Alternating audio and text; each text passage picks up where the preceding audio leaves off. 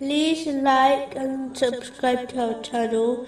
Leave your questions and feedback in the comments section. Enjoy the video.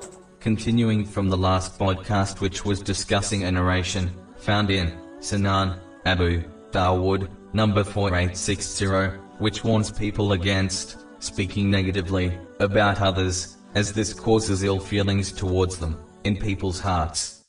This problem often occurs when people discuss negative things about others in front of people. For example, parents may discuss some negative things about their relatives in front of their children. Even though they are not telling their children directly, nonetheless, it still affects their hearts. If one truly reflected for a moment, they will realize that the majority of the ill feelings they have towards others was not caused by what that person did or said to them directly.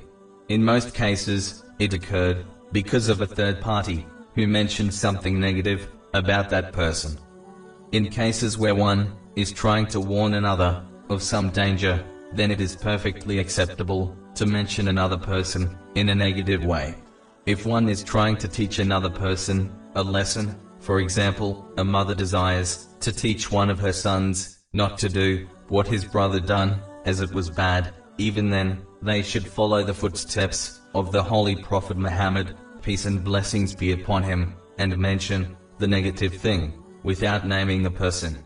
An example of this mentality is found in Sahih Bukhari, number 6979. Mentioning a negative thing without naming the person is good enough to teach someone a lesson. Muslims should ponder deeply before speaking negatively about others, especially about their relatives, and in in front of others, such as they their children. Otherwise, they may well find, as time passes, their family becomes separated.